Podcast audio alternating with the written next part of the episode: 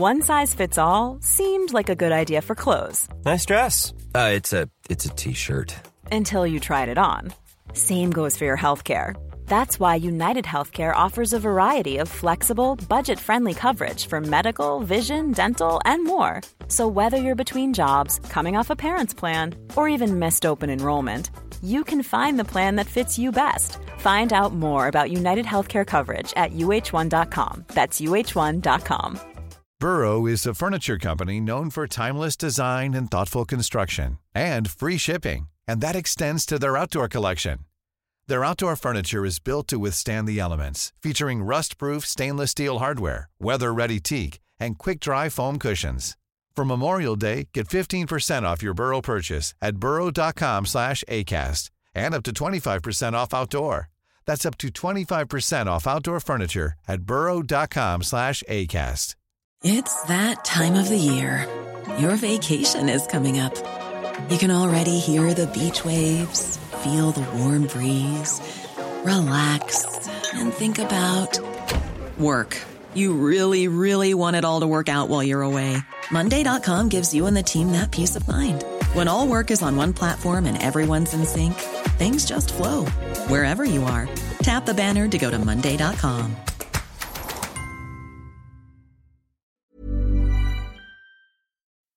The GAA Hour is sponsored by Paddy Power. For exclusive content from their GAA ambassadors and other high profile contributors, check out news.paddypower.com. I'm not finished yet, it took me a long time to get here. Both players have, have spoken with each other and uh, um, they regret what happened. They've had a frank discussion with each other and they're, they're both of them are keen to, to now focus on getting back their county jerseys. But these fellas will get such a shell shock next Saturday evening that we'll put them back in their asses for 10 years. It's all about Corofin, Conan. It's all about Corofin. The greatest ever club team. Are we going to go down that road? That's open, open to opinion. I don't think I'm going to go down that road. But it's absolutely an incredible, incredible performance against uh, Crokes team, who were All Ireland champions 2017. Now, they didn't show up in the day, but could they show up against an awesome team? Could Nemo show up against an awesome team? Could Slaughtneil, who we know are a bloody battle hardened good team, Yeah. could they show up? They won their last three All Irelands by a cumulative total of 37 points. So, like, I mean, it's beyond belief. They won by 10 against Slaughtneil, they won by 15 last year, and they won by 12 against Crokes. Like, three solid, bloody good club teams. Croke Park suits them. They love it. They're a brilliant, brilliant team. It's just, there's, there's not much more you can say about Corofin. They play football that's breathtaking. The angles of the runs, the style of play. They can mix a running hand passing game up with a kick passing game, diagonal balls. They have it every way. They can hurt you so many different ways. They have a dominating, marauding midfield that you're not going to get anything off. Like they're going to beat you probably in the air if you go along to midfield. They have forwards that can win any game that are practically six. Arguably, intercounty Division Three minimum Yeah. uh, level forwards, and then their defence, they're attacking attacking wing backs and tigerish full back line. Like I mean, there's just no there's no weaknesses. There's no they, they look like a county team. They, That's how that's the best compliment. They don't look like a club team. They look like a county team. Like a very good county team. I mean, when you think you've scored a goal against them, Kieran Fitzgerald's there blocking on the line then as well, just throwing his body in the way. Yeah. It's just so like stingy with the opposition. Like Yeah. every single thing you could want in a team, they they haven't. I have no idea how you would even begin preparing for them. Like I was watching, I was sitting in front of Pat O'Shea, you know, for the whole game and watching him, and it just looked like looked awful for him. Like you know, he's he's losing his rag, uh, rightly so, but. The only way you can prepare for them is to go back to under eights and get a team ready in twenty years' time to play them. Like you know, there's no way. Crokes can- froze. Now Crokes did freeze on the day. Mm. There was a combination now, but like I mean, like I said, did Slaughtneil freeze and did Nemo freeze? Uh, It's obviously the, the credit goes to Corofin. Yeah. But Jesus, it looked like men against boys, didn't it? Like I mean, it men against boys. It looked like an under twenty one team versus a seasoned Yeah.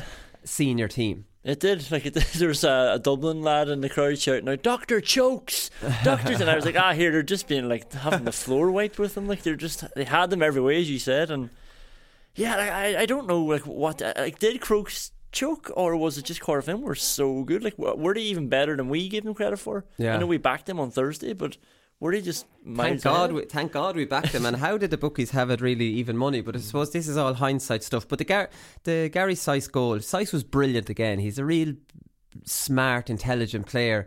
And for a fella who played a lot of wing back at intercounty level, he's just a brilliant, brilliant playmaking forward. Um, great passer of the ball.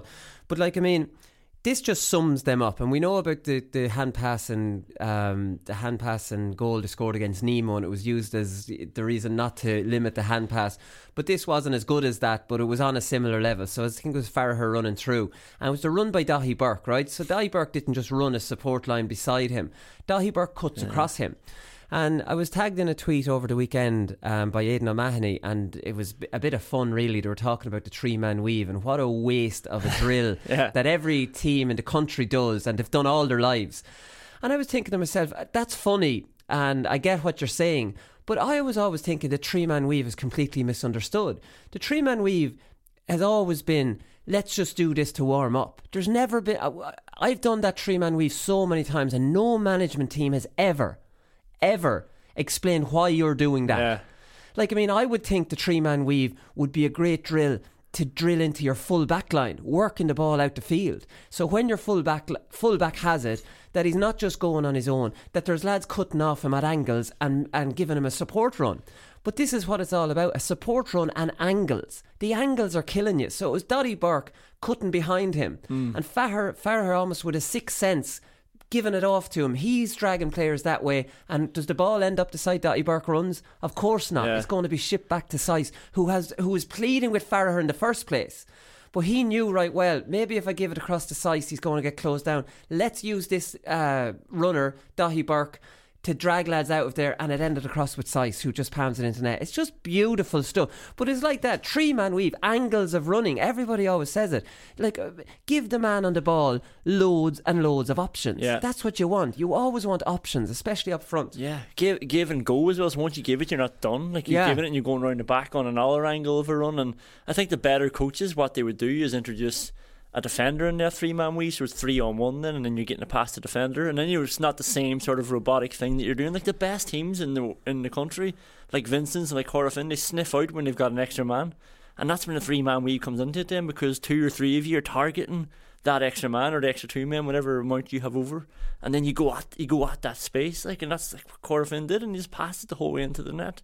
It was unreal, like, and everybody's active in the forward line, every single one of them, always moving, always coming into space, and yeah just are always there, like, and they're actually genuinely showing for it. They're not just moving for the sake of it. Yeah, it was absolutely unbelievable. There was only seventeen thousand eight hundred nineteen people in Croke Park. It usually averages around thirty thousand. That was really disappointing. Now they both have to travel a fair distance. I don't think either Corofin or Crokes are very well supported. Thomas is only a tiny little village.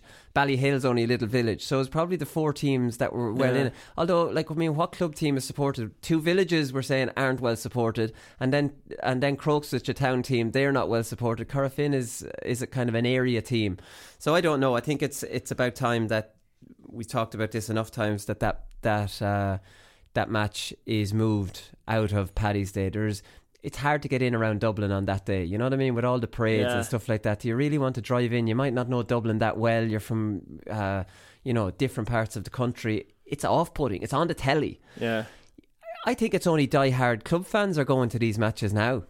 Yeah, and like there any neutrals that might have gone, like Dublin were playing the night before, and they all freeze their bollocks off in Croke Park on Saturday night watching Tyrone beat them. So you know, you sort of uh, like the intercounty scene swallowed it up a little bit as well. Where it's always St Patrick's Day, but it's usually during the week on St Patrick's Day, so it's it's out on its own. Yeah, like yeah, like, that's it. The weekend didn't help. Yeah, yeah. Like we, we talked about having December, like, and I could genuinely see 40, 50,000 people coming in December as the last game of the year, and like you know, it's been building up to this. We're all in club mode. There's no other big game on. There's so many big games at the weekend there. If you put it in December to end the year, yeah. I think it would be a real feast. Yeah, where it's not diluted. So, like, I mean, the Croke sending off their captain um, John Payne. It was on Leonard, was it? Was it the kick out was on Leonard? I'm pretty sure. Yeah, it was. Yeah, but. I don't think I think Leonard made the most of that. I don't think he made contact with his mouth. It was actually a weird one. He did kick up. I wouldn't have sent him off for that. I think that that's more out of frustration. But he was bleeding from the mouth. But Lundy came in and pushed Kieran O'Leary down on top of him, which which hurt him way more than what Payne did. And I think that was it. It's it's difficult enough. They were going to get hammered regardless of whether he got sent off or not. He yeah. was marking Ian Burke, and then Fionn Fitzgerald had to go over. They were being hammered anyways against the wind, so yeah. it, it, had no bearing on the game. I, from the replay I saw, he didn't make contact with his face. It was kind of in the chest. Uh, maybe if you kick up like that, you're giving yourself the red card. I Your don't know. studs as well. I, I With know. the studs, yeah, maybe it was dangerous because even if it didn't catch him in the face, which I don't think it did, it's still dangerous to do that, anyways. Yeah, no, I, I, I definitely would have sent him off. I thought it was stupid as well. He got it free. Like, do you know what I know? Yeah, for the people- captain, he was captain. Like, Yeah. he, he and Mark do- and Ian Burke, such an important job. Yeah. Like, you know, I don't know, it was, it was unnecessary, and I it was just very dangerous. When I see studs going up towards somebody like that, I think you just sort of get what you deserve. Yeah, maybe you're right. Lundy gave the match officials three cheers. Did you hear that in his speech? Like, I mean, I've never heard match officials to get such a three cheers are is reserved for the losers, and everybody hates that three cheers anyways. Like it means Yeah. nothing. You're down. I've lost finals, and you're given a three cheers, and it's just like, oh, this is. I, I prefer not to have any attention be drawn to us. We're just going to show respect, stay out in the field. Yeah. just don't mention us. Yeah, because everyone lost. looks at you Yeah, then, yeah, like, and you're all standing. and, and the TV cameras all pan down as you're like just looking at the ground, and you're and you're getting a token three cheers from the captain, who might be even smiling when he's doing it. And I hate that tradition. I really do. But Lundy gave it to the match officials. So, like, I mean, I think Lundy might have given it to the match officials because he gave Gooch a right punch into the face. Now he'll say he was tackling the ball, but he still he still burst. Lundy was aggressive. And he was out around midfield, and that's a new role from him. When he when they destroyed Slaughtneil, he was full forward. He was the linchpin of the forward line, and they've evolved now. Martin Farragher is the is the new man in there with Ian Burke, and Lundy's given a, a real working role, and he's aggressive, and he was really in and. Uh, it was Leonard, Mark, Gavin White. We were wondering about our matchups Yeah. last week, but Lundy was definitely um, all over the field. And you were saying in the second half, I didn't notice this on television, that when they had the spare man, Lundy ended up, uh, Yeah. they wriggled it around for Lundy to be the spare man. So it wasn't, you know, the, the obviously the, the old tradition in GE is if you have an extra man, a man sent off, he immediately goes in as the Yeah, sweeper. and the cornerback just pick, even though he's not a good player, he just becomes a spare man. I But, um, hate that. I, it always amazed me. Yeah, the boy who doesn't want the ball is a spare man. Yeah. like use this spare man to go into an attacking position that the opposition not only do have a man sent off, they're now going to have to take off a forward to bring on like so you're doubly screwing them by actually leaving the spare man up front. No, it was it was really well done, and because Crokes were going for it as well, Crokes couldn't really sort of adjust to try and watch Lundy because they wanted to keep men forward. And Right. Yeah, like he did it really well. He had the legs on him. He, he was getting back when they needed an extra man back, but then he was like he was a free man then going forward, and it meant for the kickouts for Crokes kickouts, they had an extra man pushed up, so they were really squeezing them in. Right. Bit of a wind coming in off the hill, so that's why it was so just like foregone conclusion for Crokes in the second half. Couldn't get out, and it was just all like, all Corofin. Like, Yeah. outstanding stuff from Corofin. I wouldn't be you'd be brave enough to back against them doing three in a row, although it's it's going to be a difficult one for them to do. Like you you, you just imagine they probably got their hardest games this year in Galway in the county final. They needed Yeah. a replay now, very defensive um, display that day, but at the same time. Galway club football must be in pretty pretty good um, health because the, the county team are doing pretty well. They've had a they've had a great league. They're after beating Roscommon at the weekend. It was interesting to read Kevin Walsh a comment after beating Roscommon. So Galway are getting a bit of bad press, and like we're probably agreeing that when you see what Tyrone could do to Dublin, and then you see the forwards that Galway have, and you'd be like pulling your hair out, saying, "Jesus, lads, you've got the tools to really hurt this hurt these teams."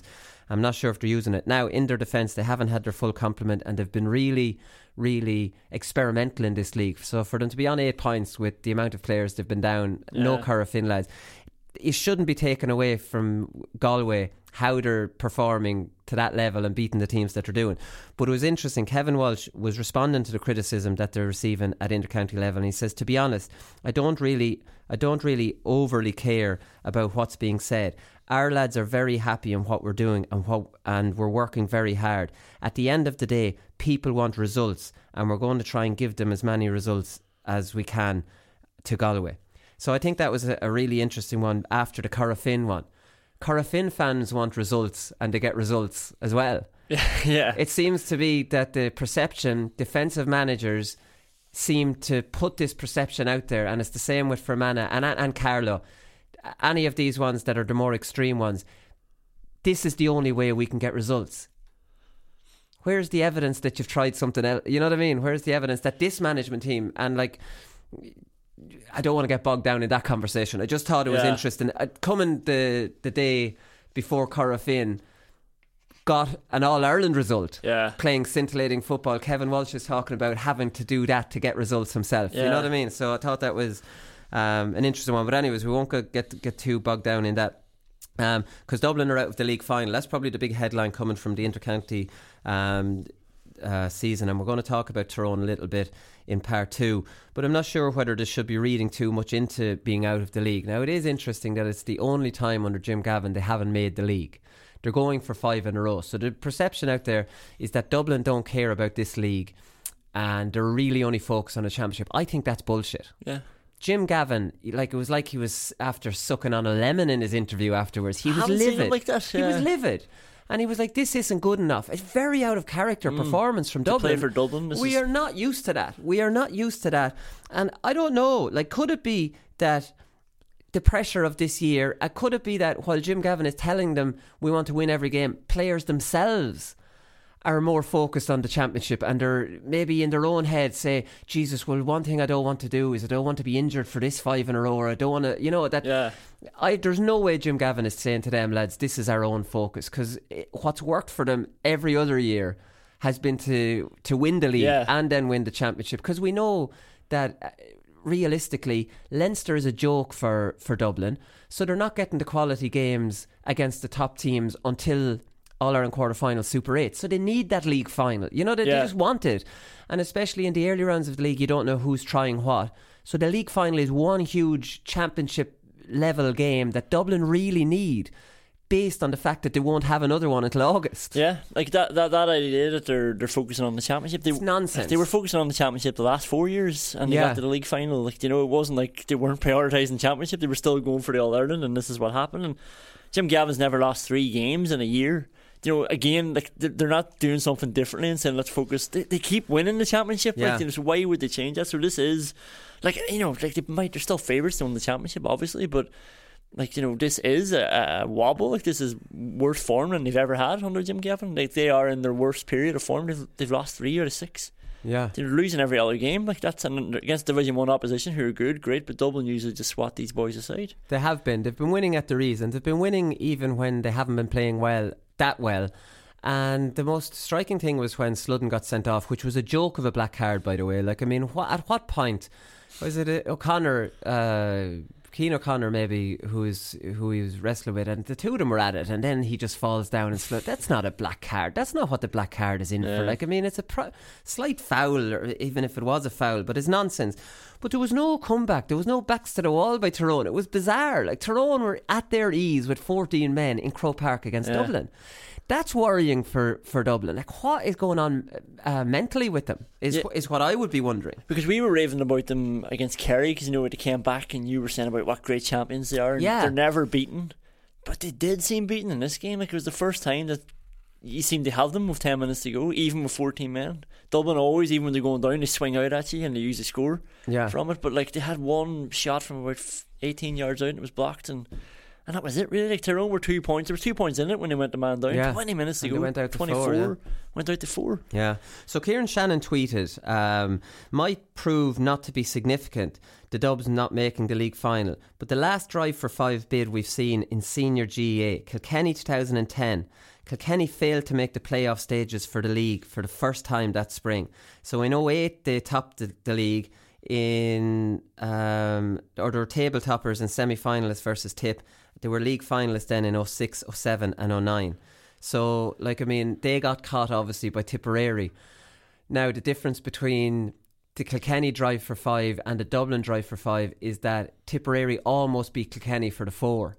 So, Kilkenny were going for five in a row, knowing that this Tipperary was a really coming team under Liam Sheedy. And that, you know what I mean? That while they were favourites to beat them in the final, I don't see a team having done that last year to Dublin. Do you know yeah. what I mean? A team needs to come out of nowhere really to be other than Mayo. But you know, like I mean, yeah, I'm not sure Mayo can beat Dublin in all final. if I'm being honest, there's still a bigger gap from Dublin to everybody else than there was from Kilkenny. That's what I mean. Else, yeah. yeah. Now Kerry, maybe the '82 Kerry uh, one was a better one, like because they were unbeatable that year and they couldn't do it. So I've said this before. We speculated here. What like remember uh, it was uh, Sheehy. Um, who said that it's just his nerves. He missed a penalty. Oh, yeah. Mikey Sheehy missed a penalty in the final and just went. He felt weighed down. Yeah, and felt like he had concrete in his boots or something. Is that what like, it was? yeah, we were joking about all this. Like, I mean, the, imagine the pressure they're under. But like, I mean, this is serious pressure. This is a five in a row, unprecedented, never happened before. This is Dublin, the big glamour team. All the pressure that Dublin are under anyway to perform because they're the highest profile team, and this is just adding to it.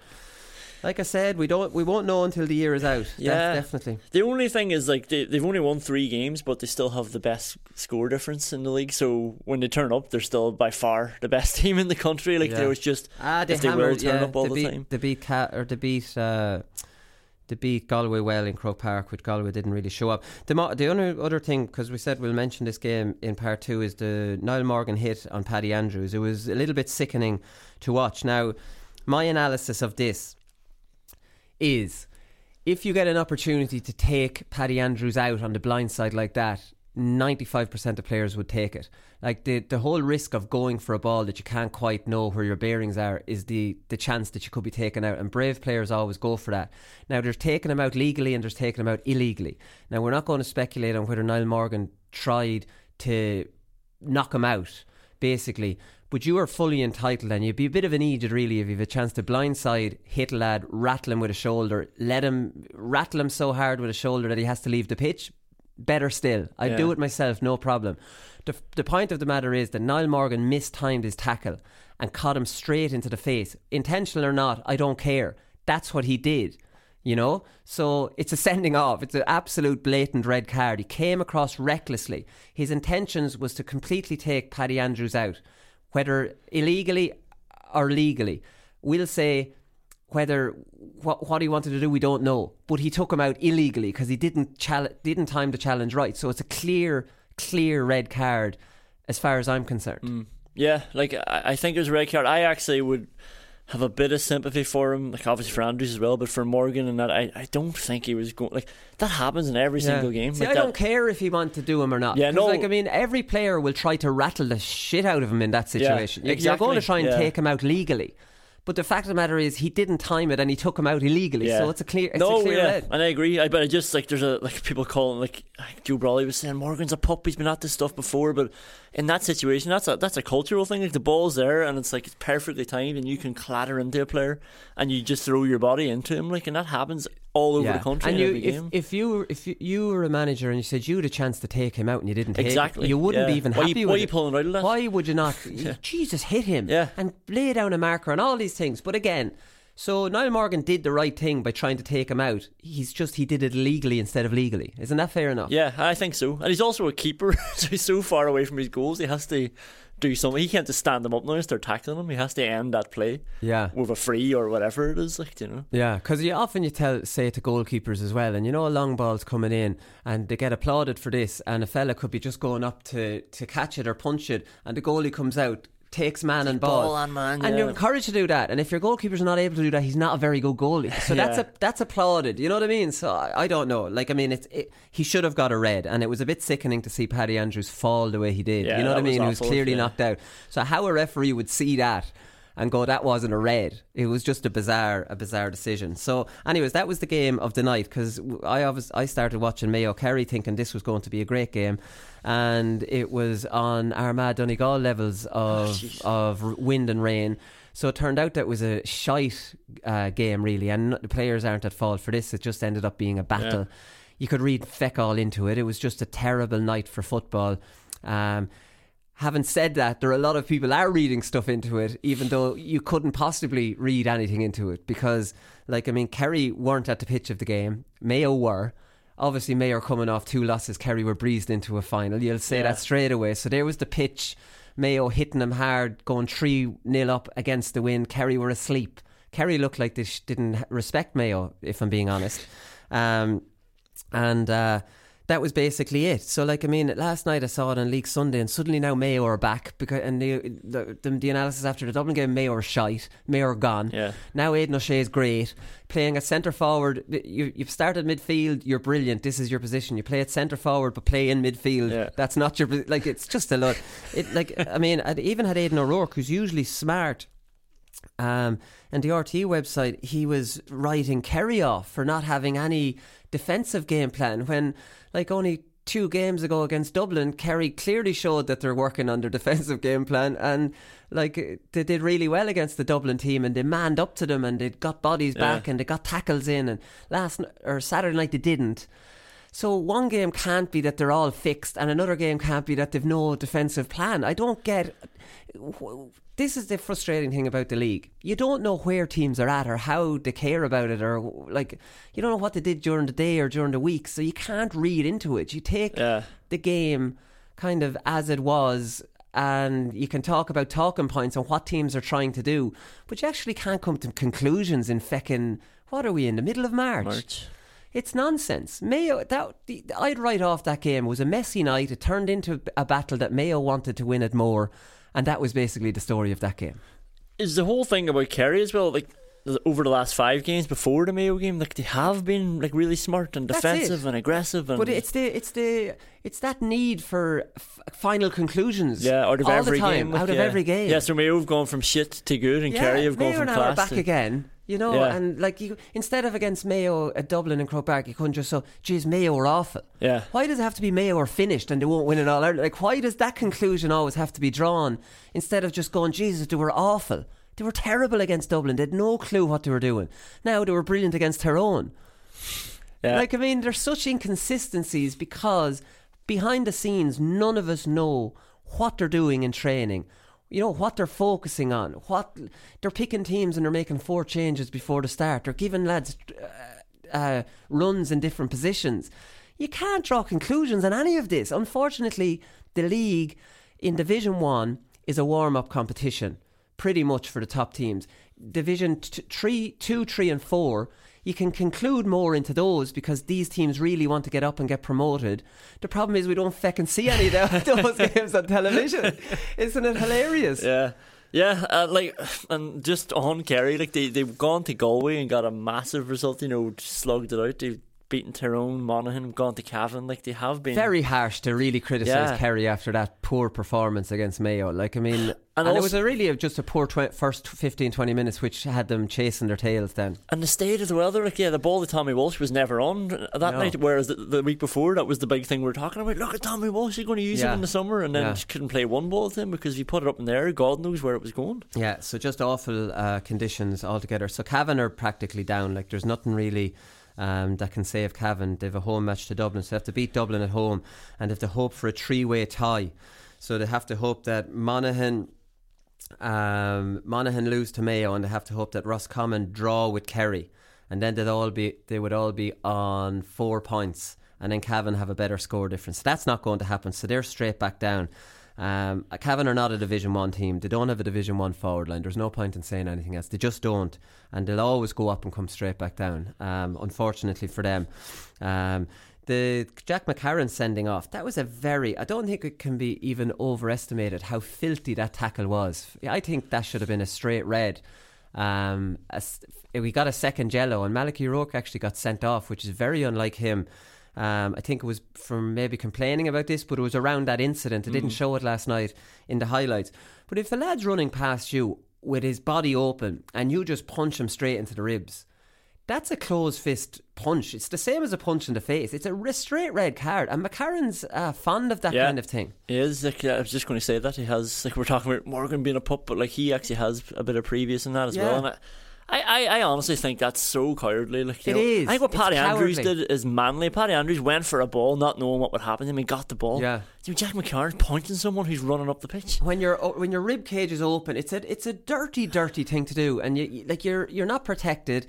You're meant to tackle the ball, and you're just you see, you see some players doing it. It's it's a filthy thing to do. It was a straight red, and I hope Malachy O'Rourke wasn't complaining about the second yellow because, like, I mean, it's at the minimum a yellow card. Yeah, maybe he just didn't see what had happened. I, don't know. I like to think that anyway, but I think when they wa- watch back, they'll be like, "All right, yeah."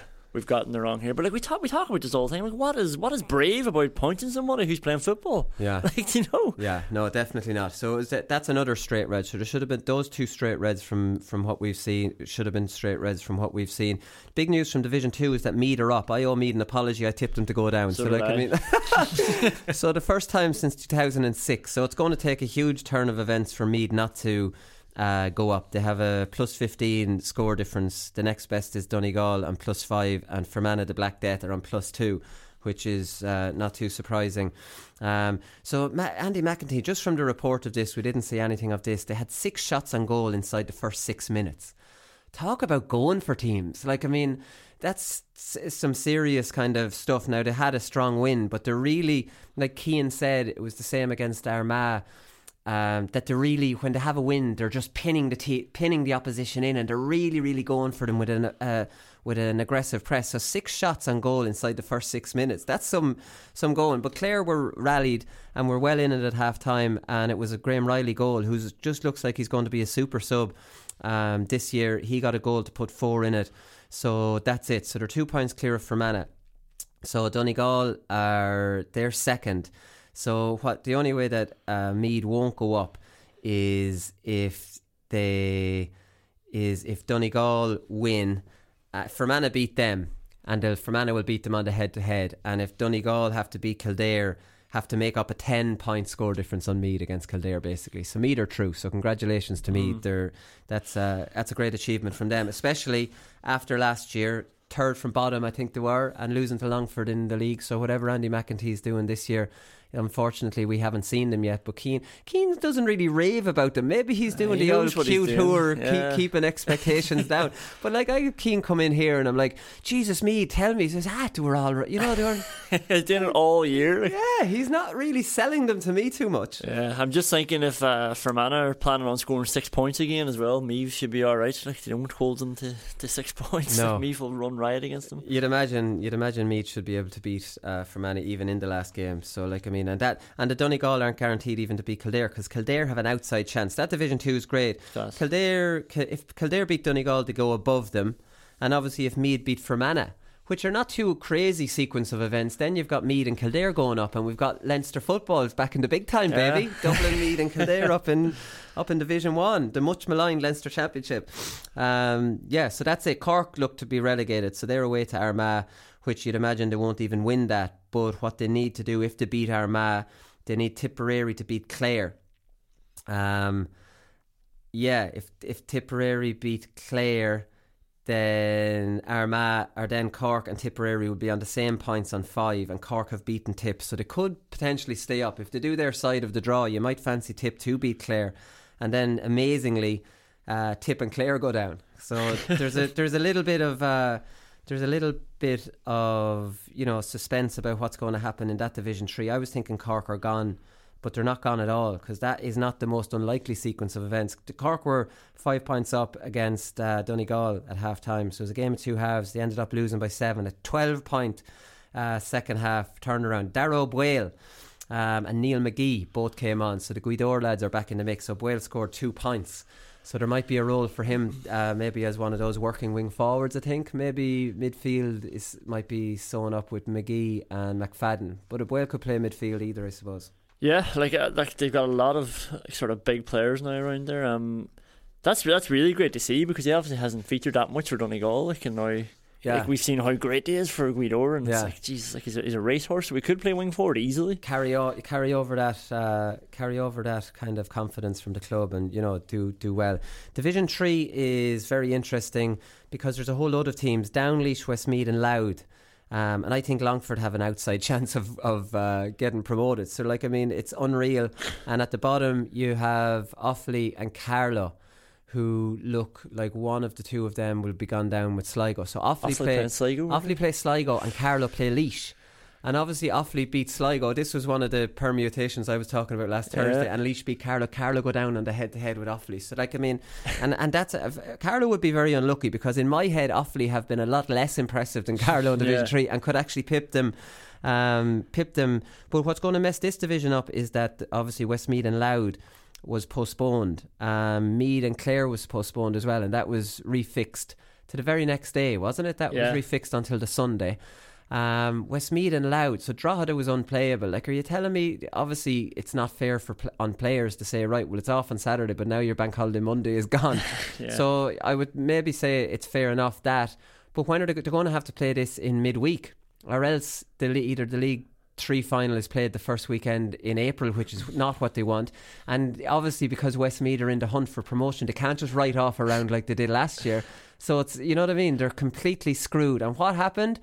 The Irish weather in March. Deja who, vu. who predicted this? Us. Who predicted it last year? Us. Yeah. So like they made no tweaks at all to this time of the year. And in fact, like we mentioned last Thursday, there now there's officials who are completely detached to the reality for players are even talking about moving the under 20 into this area right like, I mean, but anyway so that this is a real mess so Westmeath and Louth might have to play um, this Wednesday night. There's been no word as of when we started recording of, as to when this is on. Westmeath are favourites probably to go up with Down. If Westmeath beat Louth and win their last game, they go up. There's nothing Laois can do about that. Mm. The GAA need to hope that they can play midweek, even though it's unfair on players. But like they've left themselves again with no room for error, and then it's just like you know one week of uh, bad weather, everything gets knocked back, and it gets into April, and then we all start complaining about April for clubs, and you know it's the exact same thing that happened in 2018. So yeah, they may hope that they can get it played on Tuesday or Wednesday night. Yeah. which isn't fair on the players, but sure, who cares about the players? The big talking point from Division 4 is Derry uh, beat Leitrim pretty well, seven points in the end. We might talk a little bit about um, Derry in performance of the weekend. So that's that. There's none, nothing really else, but Division 4 is just boring because the two of those teams are up. Um, anyway, last story here before we go into part two is one that caught my eye. Colin Kelly, who's been on the show a couple of times, obviously managed Louth, got them out of Division 4 and Division 3. Um, then went to manage Westmeath. Only lasted a year with Westmeath. Um, then he went back. He's just managing some intermediate team in Louth now. But he wanted an interview for the Louth under twenty under twenty job, and he didn't get an interview. Now I'd be completely on his side on this. I don't know what went on behind the scenes in Louth, but how a manager of Colin Kelly's caliber, who is an interest in your under twenties, that's a joke. An ex player that he would not get an interview for that job. So there's something, there's politics going on there in some way because on the surface of it, it looks completely wrong that a county board wouldn't give him an interview at the very least. So now he's after joining the Wexford backroom team. Um, and Wexford, who do Wexford play in the first round of the championship on the 12th of May Don't in Western me. Park? Louth. So how has this come about? Like, I mean, this is hilarious. This is kind of Colin Kelly maybe just being very, very annoyed.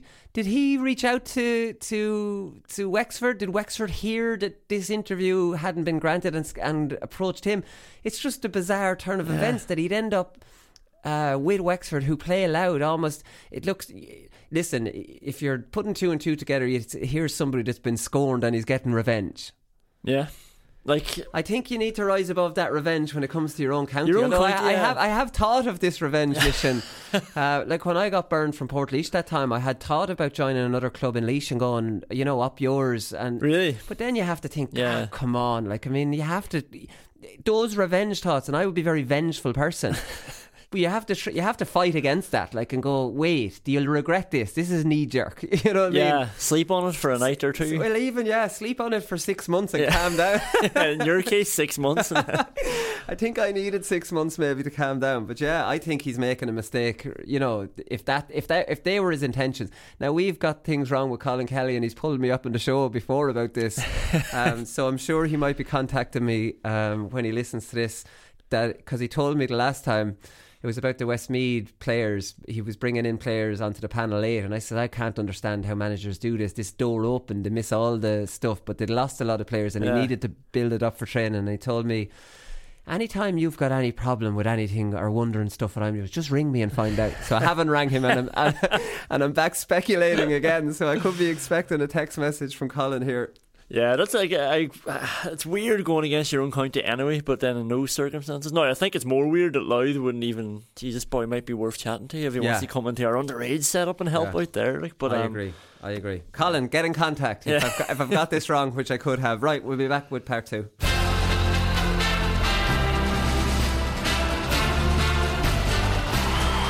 Conan Doherty was a fantastic uh, analyst, and I mean, I really heed what he would say in your programme. I think I think Tyrone are going to win. I'm going to go with them. I, as much as I, I predicted Dublin to win the All Ireland at the start of the year, I just think Tyrone are going too well. They're unaffected by the other team. Too well set up. I think they've been preparing for Dublin for two years. They're ready for them.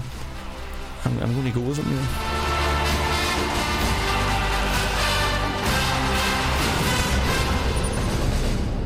So Tyrone 114, Dublin 111. So this was just a fantastic performance from Tyrone. And this is Tyrone pretty much doing, like, again, I don't want to sound cocky and blow our own trumpets, but this is Tyrone doing what we've been trying to preach, me, you, and Keane Ward, on this show for how long? That Dublin's one of their great strengths is always one of their weaknesses, is that they're so aggressive and they push up everywhere that a long early ball will give you a 2 on 2 or a 1 on 1. Laois proved it last year in the Leinster final. They were the only team we said loads of times that came with an obvious attacking plan where they wanted to run the ball and give in good long ball. Laois might not have had the quality that day and they didn't have the support up to them. There also wasn't an attacking mark ba- back then, which, you know, might have suited Evan O'Carroll or Donie Kingston a couple of times. Dublin were able to go back and double up, you know, double up. Dublin will cop on pretty quick to this, but the offensive mark obviously gives you the weapon that a sweeper's no good with that kind of ball coming in because once it's won, your sweeper can't double up.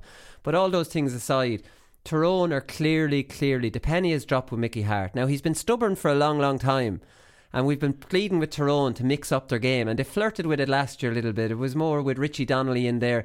Now they've Mattie Donnelly in there and they've Cathal McShane in there.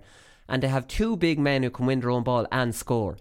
And that's double trouble for bloody Dublin because we've said it before. Dublin might have one lad in there that can handle a big, big man that can score. Mm. Jonny Cooper doesn't look like he likes that, that type of ball. Doesn't look like he likes marking that type of fella. He likes to get out in front of you. So, all in all, it's hugely positive from Tyrone. Hugely, hugely positive. And Mickey Harte has finally realised that having variety to your attack is better than just having one attacking game plan, which just seems so like some of the things we say here like seem so logical, and then you're wondering why the hell did that take Mickey Harte, who's a brilliant manager, Yeah. this long to figure this out? Yeah, who who has like sort of orchestrated some of the most amazing attacks that we've Yeah. seen down through the years, and I actually thought it was it was mad looking at him afterwards, and he was so like he was grabbing McShane and Donnelly, and it was like we we did it, like you know I didn't see this coming, but um, you, God, you actually are good enough, like Yeah. Because McShane and Donnelly are they're big men, but they're quality footballers, and Yeah. like Richie Donnelly, who actually had a good game out around the middle, but that was the difference. He was winning ball up there. And not really like you know doing much of it. Whereas when Donnelly got it, Mattie Donnelly got the ball there on Saturday night, turning straight away and swinging it over, and always on the run. Yeah. And And McShane's needed an identity. I think McShane's always gone along. What is he? Mm. He's not good enough for a midfielder. He's not able for that kind of level. Is he a forward? What I'm always wondering, what is he? That's what he is. Yeah. He's a big man who can win his own ball and he can score. And he's not been used in that position. Like I mean, uh, like it's it's it's it's actually hilarious talking about like when you talk about Mickey Harte. They've been going with Mark Bradley. They've been going with Lee Brennan. They've been going with um, McCurry. McCurry. Going with all these players. Isn't it amazing? Well, you've McShane, who can put in a performance like that and put in a finish like that on Mm. Cluxton, and this fella's been out floating around the midfield and uh, uh, still kind of thinking, is this lad even a top quality? Is he a quality intercounty player? What is this lad really? Yeah. What's his What's his selling point to me? Like I've always been like this with McShane. But now you can see that there is a real player there if, if he's used correctly. yeah, it was, but yeah, he was just one of the lads before, one of the boys running up the pitch, and he looked like he had a bit of 'Cause he muscle. did- and he never had that pace to break a pace, and he never really had the. Like I said, he's not able for a Fenton or a proper Hmm. midfielder, so he was always like. "Ugh, I- he's an all I ever thought he was is an option for a kick out from Morgan out on a wing. That's all I ever Yeah. thought he was. Like, But now, like he, him in there is making everybody else look better. Look at that ball Hampsey played on the right, the outside of the boot, like diagonal ball, like you know across to the other side, and McShane wins the mark, and you know suddenly you're like, Jesus, yeah, that's a great ball from Hampsey because now that option's on, where it never was before. It was Mark Bradley having three men cover his mouth, you know, keep Yeah. him down. But now I'd say that one of the Bradleys or uh, or Alan McCurry would still win that ball because it was just the quality of that ball was just out of this Yeah. world. Like, and I mean, Hampsey gave that, but Hampsey wouldn't have given it probably if one of them were in there. Although, like I mean, if you give if the diagonal ball is good enough, it doesn't matter what size you are, you'll probably win it because you're Yeah. trick, you're tricking the back anyway. And I suppose the system then is the most important thing there. The system's more important. Like the system is we're running it, and these little small lads are looping around us. That was the system. Yeah. This system's completely different. Now they're being encouraged. But Mickey Harte was interviewed on the pitch after a match, and uh, after a match at some point, I think, and he said, "Long kick passes don't come naturally to our players." So this is kind of maybe given a reason why they didn't do it. On the evidence of Hampsey's ball, of the evidence of of Frank Bur- of of Burns, um, some of his passes, Niall Sludden, little tasty little dinky diagonal balls that Corofin gave. I didn't see much evidence that it didn't come naturally to these lads. It just wasn't.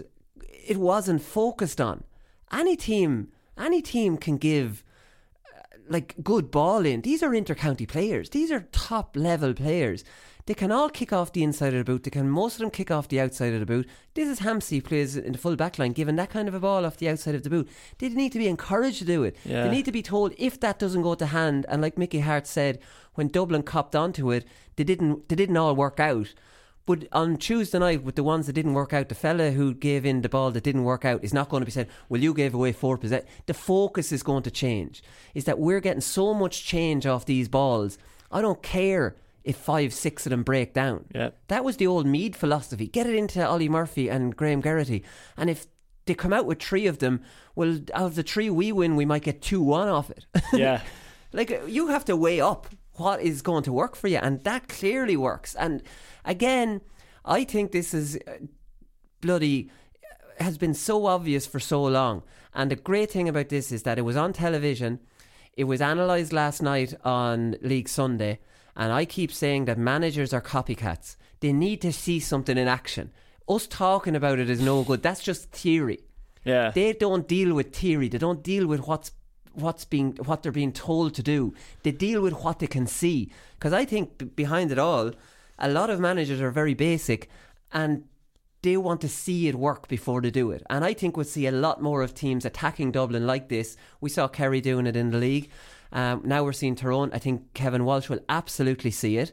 And we're looking at the teams that could potentially beat Dublin by doing this. So you're going to mention Tyrone, you're going to mention Donegal. Absolutely, Donegal are going to get that in early. Yeah. And they absolutely have players that can really hurt Dublin. And let's put Dublin back on their arses a bit. Because let's be honest, yeah. Dublin have been at their ease for the last two or three years, focusing on defensive teams, out muscling defensive teams, a better running game than, than their full back line marking from the front, Yeah. destroying teams out in front, and never having their manners put on them by giving a long bloody ball to catch them out by marking from the front. So now Dublin have to scratch their heads and go, Jesus, this is completely taken us. Yeah. Now we have to start focusing on how we're going to deal with this. Yeah, th- this was the first time in six years that Tyrone actually asked Dublin a question. Yes. They've been always trying to answer the questions, and we've probably been guilty of thinking, oh, maybe Tyrone have the answers for Dublin's questions. But no, like that on Saturday night, it was. Like, how good is Davy Byrne? How can you cope with this long ball? Yeah. Like, how can you cope with Mattie Donnelly? There's a question for you. Like, and then like, are your are your fullback line good enough? Maybe not. And then, Then suddenly now yeah. Dublin have to respond. Do they bring a sweeper back? That takes away from their aggressive press. You get out of defence easier. Exactly. Just ask them a question. Ask them that extra question. Do we have to leave our half back line position? Do we need to tell Jack McCaffrey not to attack so much because we need to we need to double up? We don't we, we can't just double up. Cian O'Sullivan's doubling up on McShane. Who's going to double up on Mattie Donnelly? Jack, I need you to be a little Yeah. less attacking. Suddenly they're screwed. And you've a very good point on the. They might need to leave the full time sweeper there. Mm. They might need to bring a wing forward back if you have enough. Now Dublin wouldn't do that. But again, they have to start talking about this in training. Yeah. Now their game plan is being messed up. How has it taken this long to realise? Like it's just been a culture of fear around Dublin. We can't beat them. We have to contain them, and we have to turn the game into such a, a dog mess that we might get a flick on goal late, like Fermanagh against Monaghan last year, and we'll beat them that way. Dublin realised that this is all that's coming at us. They constantly worked at it. They got Jason Sherlock in. They did basketball coaching. They did their loops. They don't bring ball into contact. They leave lads outside the screen to always have the out ball. They perfected it. Mm. And they got so comfortable with it. They won an All Ireland last year without even a glove being on being landed on them because Mayo were out and Kerry were out. And they are the only teams that might have asked the question of them. And they're the only teams that have come close. Kerry have beaten them. And uh, in the cha- in the league final, which was a very big game, and Mayo have nearly beaten them. And it's taken this long for the other teams to realise it's not because Mayo and Kerry are the two other best teams in the country and oh they've got the players to do it. Tyrone have the players to do it. Donegal have. Galway have. You have to want to do it. You have to decide Yeah. this is our game plan now. We and again here's a quote from Mickey, like I mean, which is hilarious when you when you think about it. If you kick every ball in then after the first three or four, we were quite successful. Dublin were more conscious of it and cut out a number of them. So, again, it's about picking the right time to kick and the right time to run and a about mixing your game up a bit. I suppose we've been known as a running team for a few years now, and we do need to bring a bit of variety to our game, and perhaps this is one way of doing it. It's so basic, that, isn't it? That instead of always doing the same thing, that you might keep make the other team guess and have a, a plan. Yeah. A two ways of, is two ways of hurting a team not better than one. Like I mean, it's ju- that's very obvious. But I do think that the important thing here is the variety. So Cathal McShane and the Donnelly long balls. You have to remember that Dublin will get so spooked by that that that sweeper is going to start drifting back a lot earlier, maybe one or two. You've two men out the field then. So you absolutely can run a few and use those extra men you have out the field because you'll be pairing up a lot more one on one. So those extra men will cause, you know what I mean, better overlaps than when if you run the ball against Dublin, they're all going to filter back. And Yeah. by the time you know it, Dublin have 13, and you're always saying, well, Dublin are a defensive team. No, they only are again. How come Dublin didn't have 13 back when these lovely balls were being Yeah. peppered in? They were completely exposed because Dublin filter back.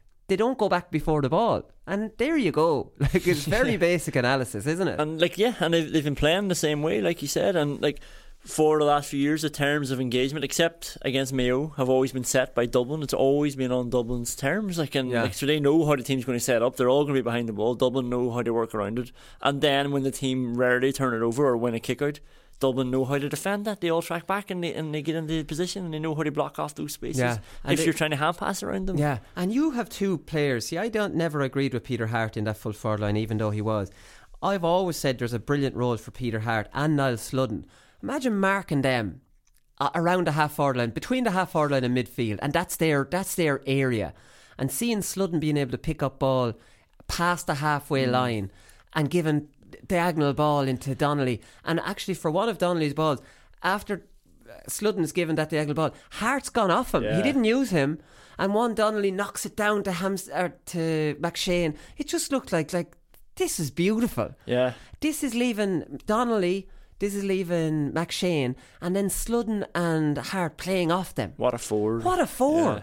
That's dangerous. That's very, very, very dangerous. And this is a completely different Tyrone team by doing this. Yeah, I think that comment from Mickey Harte about like their kick passing not being natural, like that'd be hard to swallow as a Tyrone person because like they've always been the most naturally talented Ulster team anyway at football. Yeah. you know, it's always come so easy to him, and they have a lot of fantastic players there. So I think I, I don't know, was that him just sort of saving face from the last couple of years? Maybe. but they have some beautiful players it's, it's listen. It's always what you're coached. What are you encouraged to do? You look. I always say you look at Everton under David Moyes, right? So there would have been a typically British style. Get the ball down, play wingers, play the wing. Then Roberto Martinez takes them over. So there's a lot of managers who said Everton players can't play that Barcelona possession style game. Roberto Martinez had them just completely dominating possession against teams. This is Everton, not a top team. He encouraged them. They're professional footballers. Of course, they can pass the ball and control it. It's what you're encouraging them to do. And you're not having Tyrone now in fear of kick passing a ball away and saying to them, well, you, it's much easier retain possession through the hands. Now you're encouraging them to, to kick and not, not punishing them for messing up a kick. And look at them flourish, like they can Yeah. flourish. These are inter- these are the top top level players, and you have to remember the culture of football in Tyrone was not always that culture. No. Like the 05 winning team is one of the greatest football teams we've ever seen. yeah, That's Tyrone. That and that was always well. We don't have that quality of players. You don't need that quality of players. You can still play an attacking brand style of football with lesser players and make that effective. You know, You- Yeah, and that's been the culture even before they, they won those All Irelands. Like you know, in the nineties, they had a really quality team as well. Like, and that, that culture has been there longer than this sort of defensive counter attacking Yeah. system has been. Yeah. So they're out of it now, thankfully. They're out of it, so we can stop giving out about them. And like I said, the next thing then for the championship, which will be really important, and that's the thing that we've been talking about. If that offensive mark isn't there, which it won't be, is Sludden and Harte. Get up, get up, get up. I don't want you dropping back too far because these lads are going to need whatever about them playing well together, you know, or whatever those diagonal balls. There are occasions when they're matched up and they're being marked tight where they have to have that option of a hand pass off. And that hand pass off is breaking through the tackle. And that's where Harte and Sludden come in. So, like, leaving those two in uh, next year with a huge gap between them and launching in hoping for an offensive mark, that might be the case. But in the championship this year, the, the Sludden, it's on you, Sludden and Harte, that if I see these two fellas isolated in there with no options, that's on the two of you. And there's that's the message to them. So like they Yeah. know their new roles now. You can work as far as midfield, but you will be marked. So don't bring any more men back. You stay up with Yeah. your two men, and you give us that option of the offload. So this is great. Um, it's great stuff from Tyrone. Uh, um, it has to be said. Dublin won't be overly Dublin won't be overly fussed about their about their performance, but at the same time, they will definitely give this will definitely give them a cause for concern in that suddenly now instead of what they've what they've been working on for the last maybe three years Yeah. might be changing in the year. They prob- they would really have liked things just to be a little bit more comfortable than Yeah, it's just bad timing. Like it's sho- a shock to the system. Like suddenly they In the five in a row, yeah. they have to do a different exercise in the gym, sort of thing. It's like whoa, what what they have been strong and everything else, but yeah, like they, they still have the best team, you know, and they probably still unfortunately go on and win the All Ireland. But yeah, it's just, you have to adapt and they have to adapt quickly. Yeah, exactly. Right, we'll be back with Paddy Power performance of the weekend. Happiness hit her like a train on a track.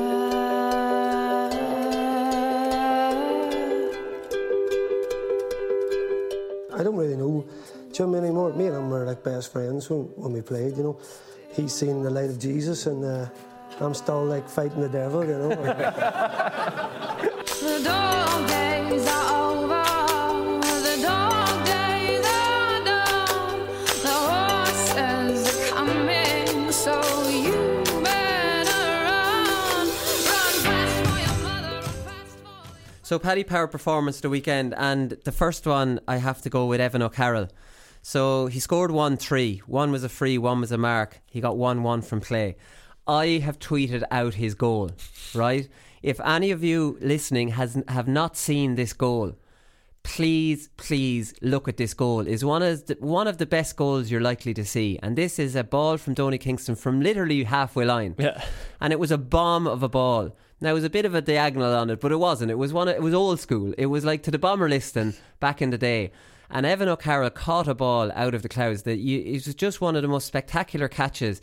In that he caught it, he caught the ball way back behind his line of vision. So there's no way, like for catches, the technique is always keep your eye on the ball. Like playing golf, keep your eye on the ball. Yeah. Playing tennis, you keep your eye on the ball he couldn't possibly, where he caught the ball, Yeah. have been looking at the ball. So this was just a pure instinctive catch. The pace that was on the ball after it coming that far, like to hold on to that in, in the conditions. And then, not only that, when he caught it, he's on the edge of the six yard box. His balance is a little bit off because he caught it so spectacularly. To hold his footing, turn around, in a split second realise, shit, I'm in a one on one here, and took it just completely neatly eh, into the corner of the goals. My God, that, Conan, that was spectacular now. And this Ah. isn't just Laois. This Yeah. is, it doesn't matter if this was any county doing this. This was beautiful. I saw you tweeting saying, What a goal. And I was like, Oh, Jesus, here we go. And all Laois loving. And then I saw it and I was like, Jesus Christ. Like Yeah. the, the pass was unbelievable. The catch was perfect. Like, you know, it was like a catch I haven't seen before. As you said, he, had, he didn't have his eye on it. But then they go from uh, 60, 65 yard pass. It was a big boomer catch. And then just this little sort of dink. Oh. Not- yeah. Not, a dink, but like just, just Well, caressed and A, a corner, a, a forward that scores a goal like that does not have the skill set to catch a ball like that. Yeah. You know what I mean? Now, Donie Kingston has that skill set too. He has that kind of subtlety and that deftness in there as well. But I can only imagine, like, I mean, imagine running towards goals. And me and you always talk about this that Stevie says blasted, and I'm, I was never good at scoring goals. I just didn't have that ability. But I know for a fact if I catch a ball in the six yard box, I don't know. I, I, my brain is not able to refocus to to Yeah. to process what I'm meant to do that fast, and actually just you know taste, tastily took it away into the corner. Yeah. So it's just everything about it was brilliant. Um, obviously, Laois had a very good win um, away to Offaly. It's a local derby, and it'll be a local derby against Carlow as well. I thought if they got to 10, they should win it. They should get up. They'd be very unlucky if they don't. But, like, I mean, with Donie Kingston, Evan O'Carroll flying it, Paul Cahillane came on, scored 1 1. Munnelly is, Munnelly is back playing well. Like, I mean, Laois definitely have like and John O'Loughlin and Kieran Lillis in midfield. Like Laois have a I think Laois are a Division Two team now. I think that they're doing well. John Sugrue, the last time Laois were in Division Three, they were relegated badly. This time they've got uh, they'll probably get ten points, at least eight points. So there's a huge improvement Mm. clearly in the two years. They're playing a good brand of football, and like you know, they're playing football. They also have a variety to their attack in that they run some and some they give in long. And like I mean, when you look at a, a team like Laois showing variety to their attacks, and then you're looking at the top level teams, and we're saying why don't they show variety to their attacks? Like the, a lot of that credit goes to John Sugrue. Yeah, I'm a big fan of John Sugrue. I would love to see um, Laois, Kildare, and Meath going at it in a provincial championship without Dublin, maybe, because I think that'd be real tasty. Yeah, and Westmeath too. Like Westmeath. Leinster, Leinster, a pretty good province outside of outside of Dublin. Martin Farragher, outstanding. Um, he like I mean he was brilliant last year in the final too. Like I mean he cleaned up some of the some of his lovely little points uh, from underneath the Cusack stand, lovely curlers, and you almost know. By the way, he flicked around the outside of it. that This, this is curling back in. This is going to be a point just from the technique. And obviously, he was interviewed on uh, with our own Niall McIntyre, and he was talking about being on the Galway panel. He said, "I was suppose I was in there a few years ago, but it didn't really work out for me personally. Hopefully, in the future, I might get a call or I might get a chance." Thinking, like, imagine a player at this level of club football hoping he gets a chance. You will get a chance, um, Martin. Like, I mean, or else Kevin Walsh needs his head read. Yeah. Um, Galway have so many different forwards. Like, I mean, they, they could field they could field two intercounty forward lines there. Outside of Dublin, they have the most depth to their to their to their forward line. When you see a fella like him operating at that level, and he's hoping to make the Galway panel, where, where normally he should be coming and leading the thing now, to be crying out to get him back in. yeah, yeah. Here's our main man coming Yeah. back in. It's gas. Because you're thinking like Silke and Molloy coming in, has to start straight away. Ian Burke has to start straight away. I think he shouldn't be far off. Like you know, he's he just has that something else. And there's a great there's a great quote from Ian Wright. One time he was talking about George Graham he used to tell him just to run, make ten runs across the box uh, during the game, no matter what's happening, just do it because something will happen when you make those runs. And like this is what happens with all the Corofin forwards. They all make those runs, and then just things happen. Like everything opens up, boys become free, and Farragher clips over lovely scores. Yeah, he definitely does it. He can do the loop as well. He likes the loop. Uh, Daithí Burke and Ronan Steede were outstanding in midfield. Daithí Burke got man of the match. I would have given it that to him too.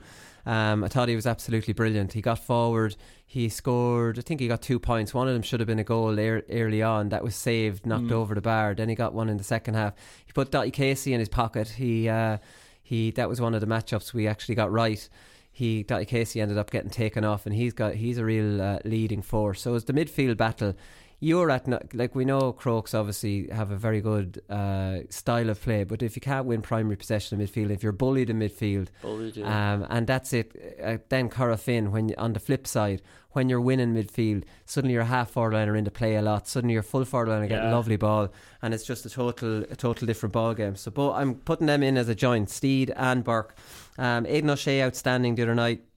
Um, again, Aidan O'Shea is like the poster boy for Mayo. Write them off. He's back. He's terrible. He's back. Aidan O'Shea is one of the most uh, honest players you'll ever see. I've said this constantly. You'll always get a shift out of him. No, he's not the greatest point scorer in the world. He's got no confidence anymore now going for points. He just turns them down all the time. Um, and I tell you why. It's because he missed one in an All Ireland final against Dublin. And suddenly he doesn't have bottle, and it's not that he doesn't have bottle. He's just not a good point scorer. Yeah. So now I think Aidan O'Shea has said, "Do you know what? I'm, go- I'm not even ever going to shoot at the goals because people are putting this down to me not having bottle when it's actually I'm not that good at, at kicking Yeah. at kicking points. And people were taking too much significance from it as Yeah. well when he missed. Yeah. like, oh, they're rattled, like they don't have it. That's it, because he's seen as that spiritual leader. But Aidan O'Shea, qualities, tackling, physicality, like, I mean, competitiveness, you know, fetching, all those qualities, he's he's a middle third player. I still think centre forward's his best position. I think he'll absolutely love or be brilliant in midfield. We know from Mayo are overloaded with good midfielders and not overloaded with good forwards. So Mayo, while they might like to play Aidan in midfield, they play him centre forward, and mm. that's where I would play him for Mayo. And he still does the shift out around midfield. And the theory behind May, him playing centre forward is that the centre back won't follow him midfield, and he'll either have a free role in midfield or the centre back will follow him, and you're leaving the centre wide open. So I think the idea that play him centre forward is the right one, and he should continue continue on there. But uh, Matthew Ruane, he's been the real find. He's been he's been excellent. He's Breaffy as well. Like I mean, Jesus, they have him and the two O'Shea's in around that middle uh, Yeah. middle of the field. Um, he was brilliant. His goal was brilliant. It was a brilliant finish, similar enough to the Cathal McShane one. Just showed great composure to keep it down and put it down under the goalkeeper, who came diving out. It makes the goalkeepers look so bad It does. motion, doesn't It it? does, yeah. They're They- expecting a big blast, like, so they're just making themselves big. That's it. So just put it down underneath him. But that's it. It just takes composure to do that. But he's flying it. Like I mean, he's got a great engine out. Again, these type of players with the great engines in these kind of conditions, you'd like to see him in Croke Park. But he seems to have plenty. His his engine is very good. And he constantly breaking forward. Mm. Jack Barry won't, didn't cover himself in glory. He initially tried to to block down Ruane for his goal early in the move didn't track him at all. Laziness. Kerry just weren't at it the other night. Like, there's no point in saying it. I don't know why. But Ruane continued on his run and it all opened up for him. But Kerry were trying to force the issue at that stage. Um, but yeah, he's definitely a find for Mayo. Yeah, he was Not that they needed another midfielder. Yeah, I know. It's another reason why Aidan O'Shea shouldn't be midfield because he got plenty there. But um, he was one of the, one of the good players against Dublin. I know it's very hard to look into that game, but he was one person who did come out of it with a bit of glory. He's probably been the best player in the league so far. Yeah, no, definitely has. Uh, Shane McGuigan, uh, 2 5. Christopher Bradley, 6 points. Wigan got 2 fr- tr- two, 3 from play. Um, Derry put manners on the Leitrim Rising. Um, are we a little bit enthused? A little bit like Laois last year, really, Conan, isn't it? Like, I mean, the top Division 4, which we're expected to do, coming off uh, a league win. Even like Laois celebrated winning, lifting Yeah. a cup in Croke Park. I don't care who you are, you still lift a cup in Croke Park. Then you're going into the championship with more confidence. It worked for Laois last year. You know, it could potentially work for Derry again. Definitely Christopher Bradley, him back. He's a great player. And McGuigan, they're the two Slaughtneil fellas. Yeah. And for whatever reasons, you don't always see them in the in the forward line no, for Derry. and now McGuigan's young enough, like so he's got a, a, a massive future ahead of him. Bradley has been somebody who, like Slaughtneil, have been dominant in Derry for five years, and he's been centre forward, their main man, sort of. So people always wanted Yeah. to see Bradley in, but um, Only a slip of a fella, isn't he? Yeah, that's it. But he seems to be sort of uh, committed this year. Still have Lynn running around. Like McKaigue's off the leash a bit more. He's played midfield in a couple of games, centre halfback mostly. Like they have a they have a good team. Like they're they're not an amazing team, but when they went to Division Four, everyone was just like ah, like there was a big outcry in there. They've never been there. Same with Laois probably, and yeah, so now they're just sort of back up to where they are and see how we get on Division Three. Sounding Yeah. like Keane Ward now, trying to play it down. But McGuigan and Bradley, like I mean, you talk about their style of play. McGuigan and Bradley don't really come from a culture in Slaughtneil of getting back ahead of the ball and doing all that dog, dog work. They work hard, but they like to work hard to turn over the ball high up the field. So I wonder it'd be interesting to see have our Derry playing a really defensive style. It doesn't look with those two forwards. You're probably not playing to their strengths and, if it is. And they have Emmett Bradley as well playing centre forward, like so he's the guy. He's very good, yeah. and he's been playing midfield a lot as well. But like that's where he was playing. But they're playing centre forward this year, and so you have Pori Cassidy, the Slaughtneil midfielder, at wing forward, and Kieran McFall has come back. He's from Emmett Bradley's club. He's wing forward as well. He was out in America with So Jim they're your McConnelly. workers. They're your workers, but two good players as well. Like you know, so they can get back and just leave the forward line in place. So. Yeah, I don't, it's going to be hard because obviously they've played Division Four teams the whole year, and now they're going to the Ulster Championship, so it'll be, I don't know, it'll be a big step up for them. But it's it good to will. see. Yeah, no, it's good to see. Obviously for you. So the winners of performance of the weekend is a joint, uh, joint winners. So we've got two lucky pants from Paddy Power.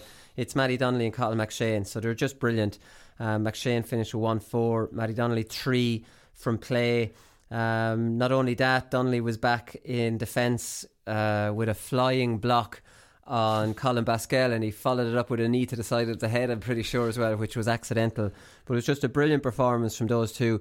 It has definitely warmed the cockles of GAA supporters in how to take on Dublin and Croke Park and how to match up and how to go say, we're going to try and take you on, not just try to contain you. And like, I mean, we definitely should be more enthusiastic based on that. Because if Tyrone can do it, everybody else can do it. And now we can go up and actually analyse games. I've been so bored, Conan. I'm not going to lie, analysing Dublin's games again. Yeah. Like even after the All Ireland final last year, we didn't even analyse the game all that much because all like, well, Dublin won it by you know match uh, by.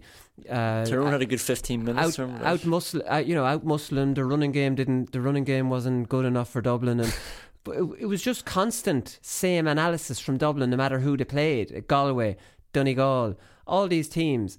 And it just got so boring. They weren't asking questions of Dublin. It was mm. just the same old analysis. And like, I mean, for variety in our show, thanks lads. Because like, seriously, it's just now it gives our preview show an awful lot more to talk about. Jesus, wh- what are going to do against Dublin now? How are Dublin going to deal with this? Yeah. Isn't it just fantastic? Like, I'm really happy. Like, you, you can't read hugely into league, but you can read into a new tactical shift. And that's what this is, clearly. And that we just wait now on the other teams to see Tyrone having beaten Dublin in their own backyard. It is their own backyard. With these tactics, there are two men inside scoring 1 7 between them. And now it's up to the rest of you to see what you can do. And that's it. So, like, I mean, Mattie Donnelly and Cathal McShane, well deserving of performance of the weekend. So that's it. Conan, thanks for coming in today. No problem at all. It's a pleasure. No bother. We've a day in lieu for this now, and we're out the door very soon. So there you go. Right, we'll be back on Thursday with the very final round. So we'll go through all the permutations. We touched on them today, and we'll talk to you then. Good luck.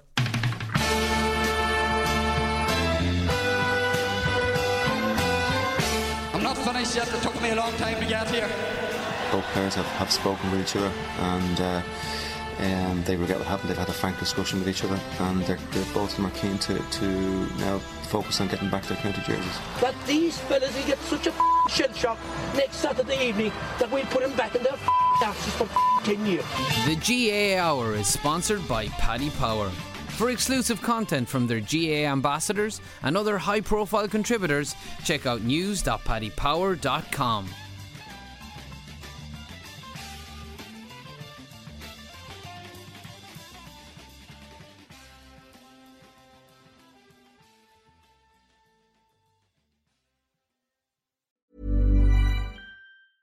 Mom deserves the best, and there's no better place to shop for Mother's Day than Whole Foods Market. They're your destination for unbeatable savings, from premium gifts to show-stopping flowers and irresistible desserts. Start by saving 33% with Prime on all body care and candles. Then get a 15-stem bunch of tulips for just $9.99 each with Prime. Round out Mom's menu with festive rosé, irresistible berry chantilly cake, and more special treats. Come celebrate Mother's Day at Whole Foods Market. Planning for your next trip? Elevate your travel style with Quince. Quince has all the jet setting essentials you'll want for your next getaway, like European linen, premium luggage options, buttery soft Italian leather bags, and so much more. And it's all priced at 50 to 80% less than similar brands. Plus, Quince only works with factories that use safe and ethical manufacturing practices. Pack your bags with high-quality essentials you'll be wearing for vacations to come with Quince. Go to quince.com slash trip for free shipping and 365-day returns.